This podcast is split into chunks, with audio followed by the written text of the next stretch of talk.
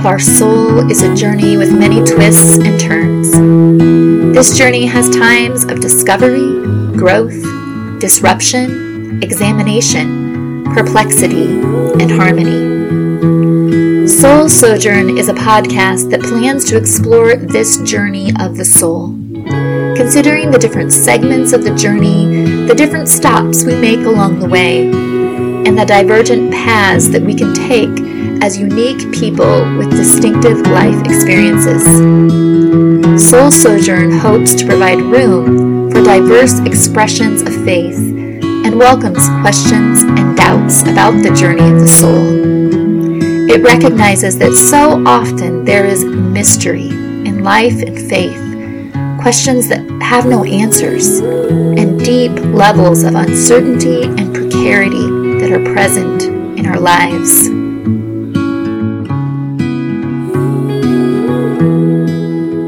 There. This is Jen Peterson, and I'm so glad that you've joined me today for another episode of Soul Sojourn, another stop on our journey together. Today, I'm going to be talking about the issues of intuition and authenticity. Now, I've touched on these topics a couple of times in the first season. In the conservative Calvinist Christian sphere I was raised in and spent the first chunk of my adult life within, trusting your gut listening to your intuition or paying attention to your inner voice was not encouraged. Largely, it was actually discouraged because the thinking is that there is nothing good within us. We are all inherently evil, fallen, sinful people. So, trusting your gut or listening to the small, still voice within you was highly discouraged. Instead, I was told I was supposed to look outward, look to older, wiser people who had somehow overcome their inherent sinfulness for guidance in my life. I was told my own gut instincts were not trustworthy. And yet, the reality was and is I am a deeply intuitive person who goes with my gut in many areas of my life. It's just how I'm built. And I think this is true of many other people as well. As we walk through our days, there are spur of the moment decisions we have to make based on our intuition. We meet a new person and we trust our gut, our intuition about the nature of this person. We listen to our inner voice and we decide if we want to allow this person into our lives. We often a, have a gut instinct about others. Some we meet, we resonate with and think, hey, I want them to be a part of my life. And we follow that gut instinct. And in time, we find out if it was a good instinct or a bad one, as the person shows us more parts of themselves. Sometimes I meet people and I have a pretty instantaneous gut instinct that they are not a person I want involved in my life, not the type of energy I want to be around. We listen to our intuition as we make other decisions as well about our careers, our families, what role or route we take to a certain location, what foods and drinks we want to consume, what types of activities we want to engage in. Some of us do a bunch of research and seek to learn as much as we can before we make some of these decisions, but at the end of the day, we have to trust our gut in many situations. This is intuition.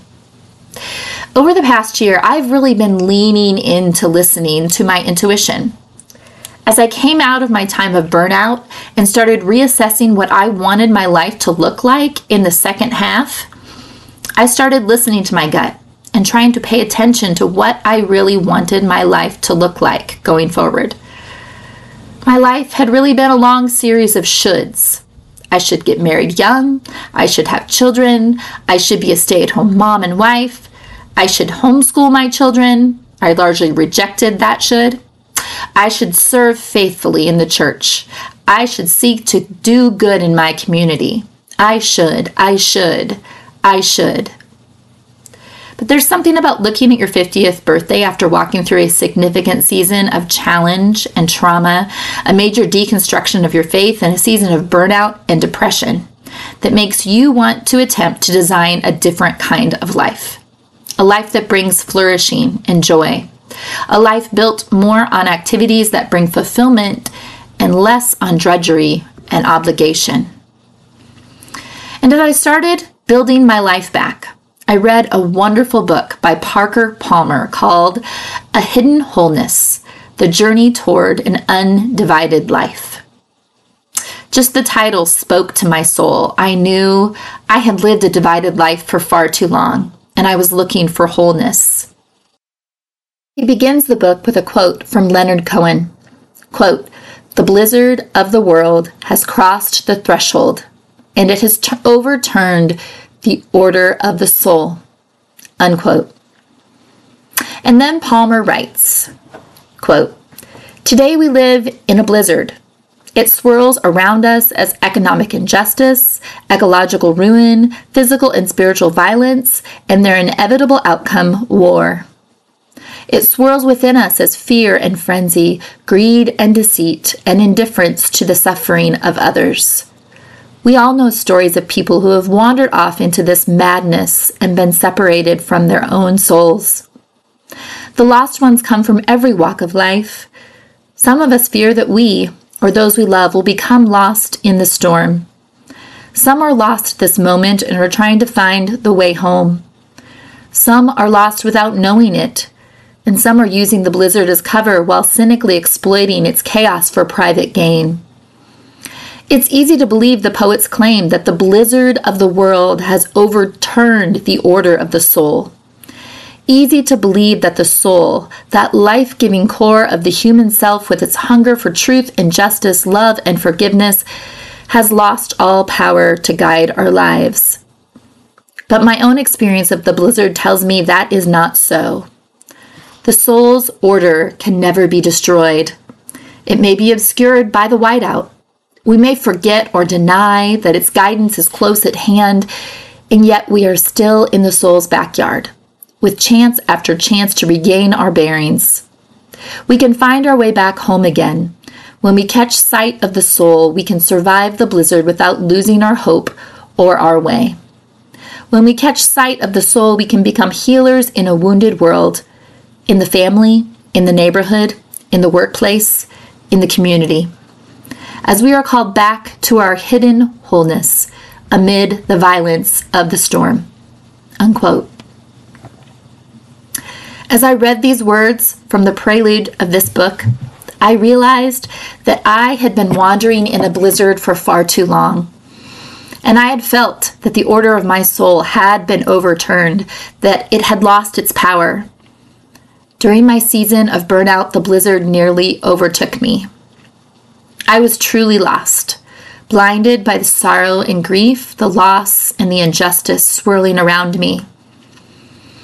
And as I began to walk out of that blizzard of my soul, I started to catch sight of my soul once again and regain my bearings. I had friends and family who walked with me through that season and helped me to find my footing once again. I had people who lovingly asked me questions about the hurt I'd experienced and helped me process that hurt. And slowly, I began looking forward and feeling some hope about life once again. I emerged from the dark night of my soul and began engaging with the world in new ways and building new connections. Connections not all intertwined with the conservative churches I had been involved in my entire life. Connections with people who have so many varied, amazing life experiences, which are so different from mine.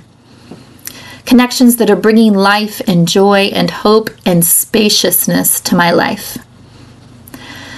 About a year after this time of burnout, I invited a group of these new friends to join me in a journey of exploring the deeper things of life.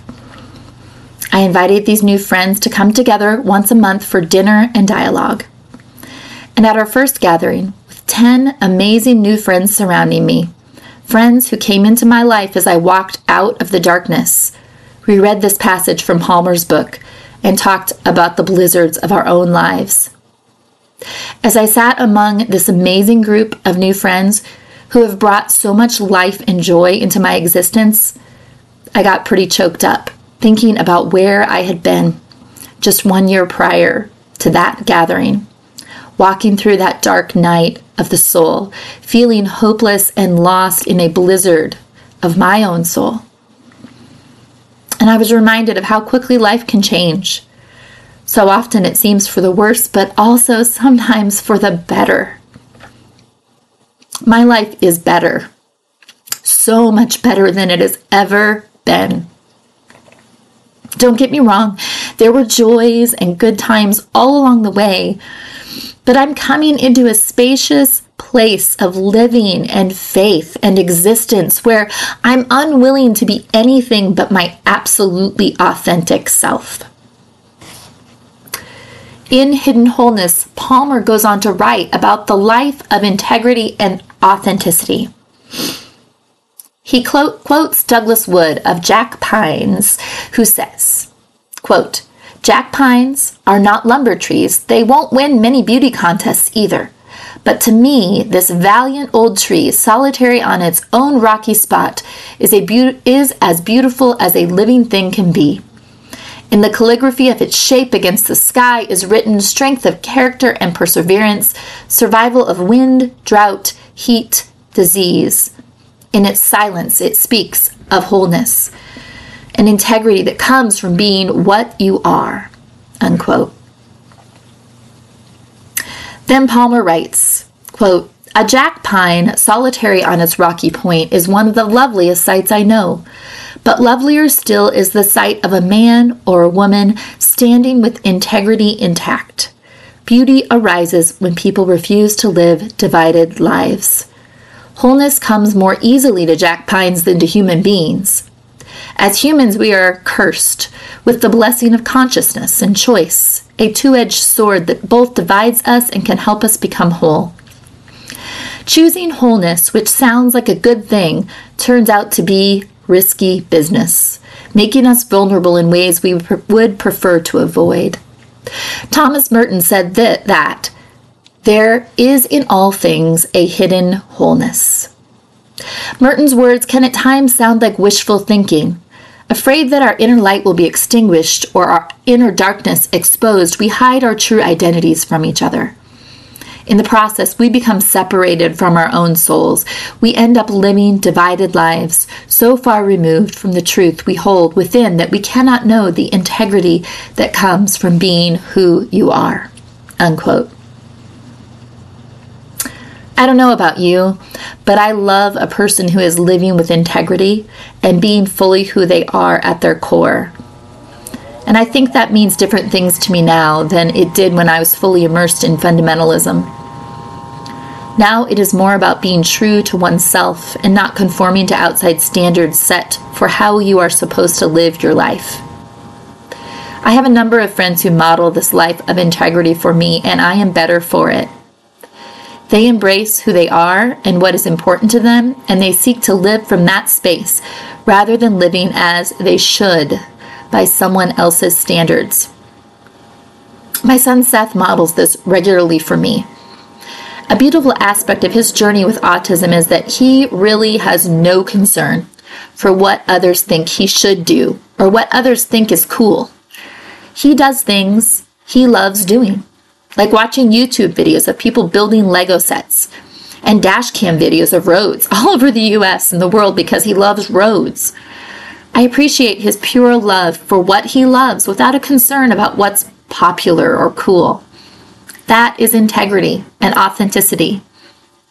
And yet, he does take joy in seeing others have fun. Just the other day, I was putting groceries away. Now, I'm not a fan of grocery shopping or putting it all away when I got home. But on that day, I had a Cyndi Lauper playlist on and had basically danced my way through my grocery run at Sam's Club with a few weird looks, and then danced my way through putting the groceries away. Seth was sitting in the living room as I was putting it all away and was smiling a huge smile and laughing at me as he saw the joy I was expressing. He even joined in dancing a bit too. As we live in our own integrity and wholeness, we can acknowledge that integrity and wholeness and joy in others and find our own happiness in that, like Seth did with my grocery dance party. For so many years, my wholeness was hidden. My full and free personality and intellect was squashed. I was told I was too much, that I should be less, be quieter, be a smaller version of myself. Part of the reason I was told to be less beca- was because I'm female. In the context I largely lived in for the first 40 years of my life, women were not to be bold, loud, intelligent, or take up leadership roles. But here's the thing I'm bold, loud, intelligent, and a natural leader. But I wanted to be loved and accepted, so I tried to put myself in the mold I was supposed to fit in. But I was always spilling out of that mold. Inadvertently or on purpose, perhaps, I broke the rules that were laid out for me, and I was often punished for that in a variety of ways. It was soul crushing, and it happened over and over and over again. I am so thankful to be in spaces now that affirm who I am as a person, as a leader and a thinker, and a person who is gifted in forming connections and community. All those years of spilling out of the mold I was told I was supposed to fit in was like walking through a wilderness, with my soul thirsty and starving. In this new season of my life, I'm walking into a lush valley that is full of beauty and wonder and amazing new adventures, and I'm bringing the fullness of who I am into this new, spacious, beautiful space. I'm no longer willing to squash and compress and make myself strong, smaller. That life did damage to my soul for many years, and I can't live there anymore. I won't. As I make this transformation into being who I truly am, truly unveiling the person who has always been within me, but unable and afraid to fully express the complete truth of who I am, as I move into this truer version of myself, some people in my life are a bit shocked. And they are feeling overwhelmed and unsure of how to deal with this new, truer version of me. In many ways, they liked the lesser version. I was certainly more manageable. I'm navigating this with some of the people in my life, allowing them time to adjust and evaluate, and I'm recognizing that some relationships will not survive the shift that is taking place within me. And I'm coming to a place of acceptance with that. I'll be sad to lose some of those connections, but I will no longer mask who I truly am to maintain relationships that are not life giving and nourishing in my life. And the reality is that as I'm coming into this new place, there are so many new connections that I'm making. People who are embracing the fullness of who I am, and people who love me just as I am. The big, loud, opinionated, passionate, authentic version of me. Recently, my counselor gave me a wonderful compliment. She said she loved how I'm building a beautiful life full of elements that are life giving and meaningful to me. I don't have a traditional kind of life with just one career focus. Recently, a new friend called me a creative entrepreneur, and I've adopted that language as a beautiful description of my new life. I dabble in many creative elements in life, including music, graphic design, photography, cooking, community building. As I've began to build this life of my own choosing, I have incorporated many different life giving elements into this new existence, which are all a piece of a collective whole of a life I love. These pieces are all a bit different, and yet there are similar things I value in all of them. Elements of creativity and connection, all with a key element of seeking to make the world a more beautiful place.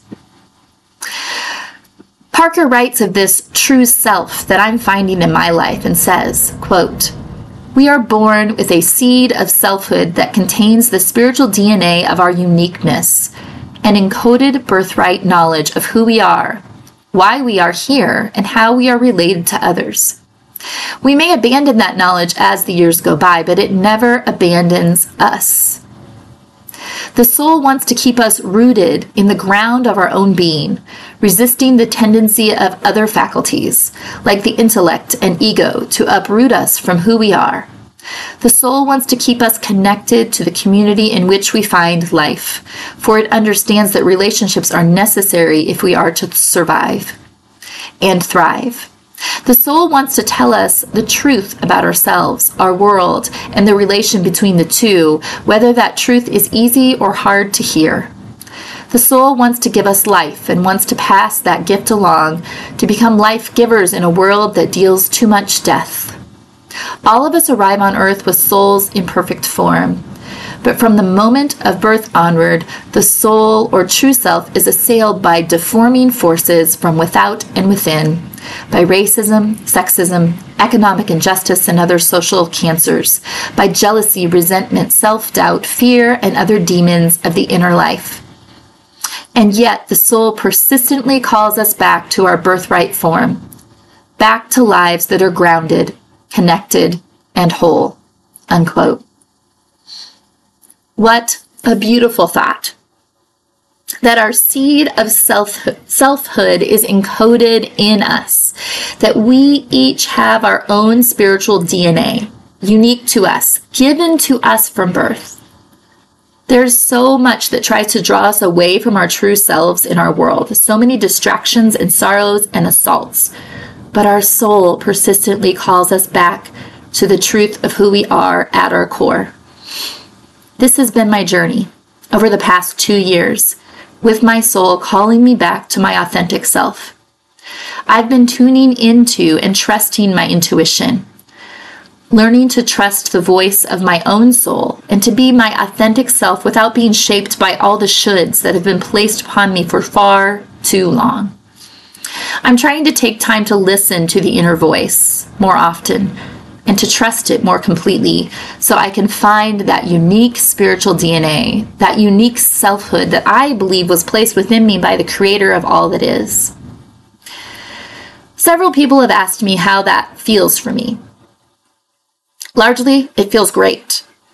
But there is also fear and anxiety about how others will respond, about what kind of rejection I may experience from others who don't like the authentic me. But I'm committed to not letting that derail the change that's been happening within me. I'm just no longer willing to be a smaller version of myself anymore.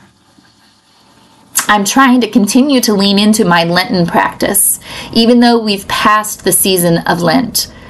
During our Ash Wednesday service, we were encouraged to write down an intention for something we wanted to give up or take up during Lent, the 40 days leading up to Easter on the church calendar. At the service, I wrote down, I want to give up caring so much about other people's opinions of me. Really, that was a nice way to say what in my head I was thinking, and pardon the French, I'm giving up giving a shit. This practice has been so good for me. When we are trying to be people pleasers, we have a very hard time listening to our intuition and instead often listen to others' demands and desires for our lives. Now, don't get me wrong, I don't want to be an unkind or caring person. I just want to stop basing my opinion of myself on what others say and think about me. And I want to stop feeling I have to follow all the shoulds because that's what others think I should do, when those shoulds are not in my best interest. I want to follow my own inner voice and pursue a life of flourishing and joy that suits me, that speaks to my desires and wishes. As I close today, I want to share one more quote from Parker Palmer's A Hidden Wholeness. Palmer writes, quote, The soul is generous. It takes in the needs of the world. The soul is wise. It suffers without shutting down. The soul is hopeful. It engages the world in ways that keep opening our hearts. The soul is creative. It finds a path between realities that might defeat us and fantasies that are mere escapes. All we need to do is bring down the wall that separates us from our own souls and deprives the world of the soul's regenerative powers. Unquote. So, what is your soul, your inner voice, your intuition speaking to you right now? Have you taken the time to sit down and listen recently?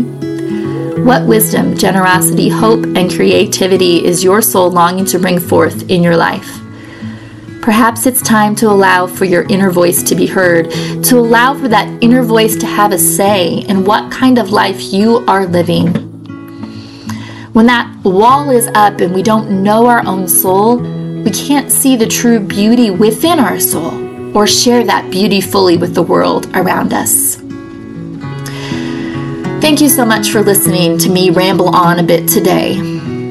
This was a fun episode for me to reflect a bit on the past year and a half of my life and how much things have changed for the better. I hope you, you were encouraged to think about some things in a different way, to expand your own perspective about intuition and authenticity just a bit. I hope you'll come back again next week on Soul Sojourn as we continue to explore the journey of the soul.